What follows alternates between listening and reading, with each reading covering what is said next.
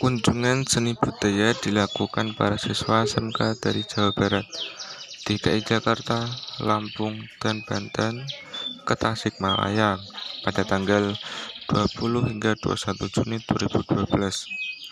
Kunjungan tersebut dilakukan dalam rangka program rutin untuk meningkatkan pemahaman generasi muda tentang keanekaragaman budaya dan arti penting kreativitas di masyarakat. Dua teks eksposisi yang berbentuk artikel.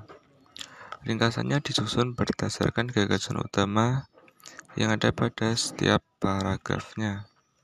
Sebagai contoh, perhatikan kembali artikel tentang pemeliharaan ikan nila di atas.